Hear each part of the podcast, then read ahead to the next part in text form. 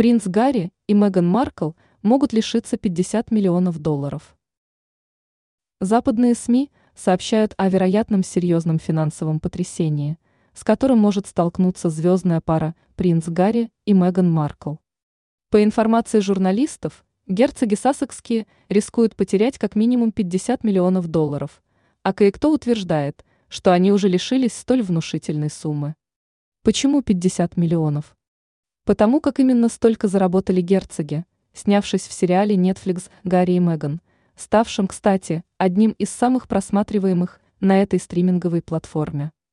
Издание ТМС узнало, что парочка стоит на грани потери всех своих заработанных денег, более того, может сорвать всю сделку с Netflix на 100 миллионов долларов. В Netflix были рады заполучить Гарри и Меган и постоянно предлагают идеи для дальнейшего развития сотрудничества.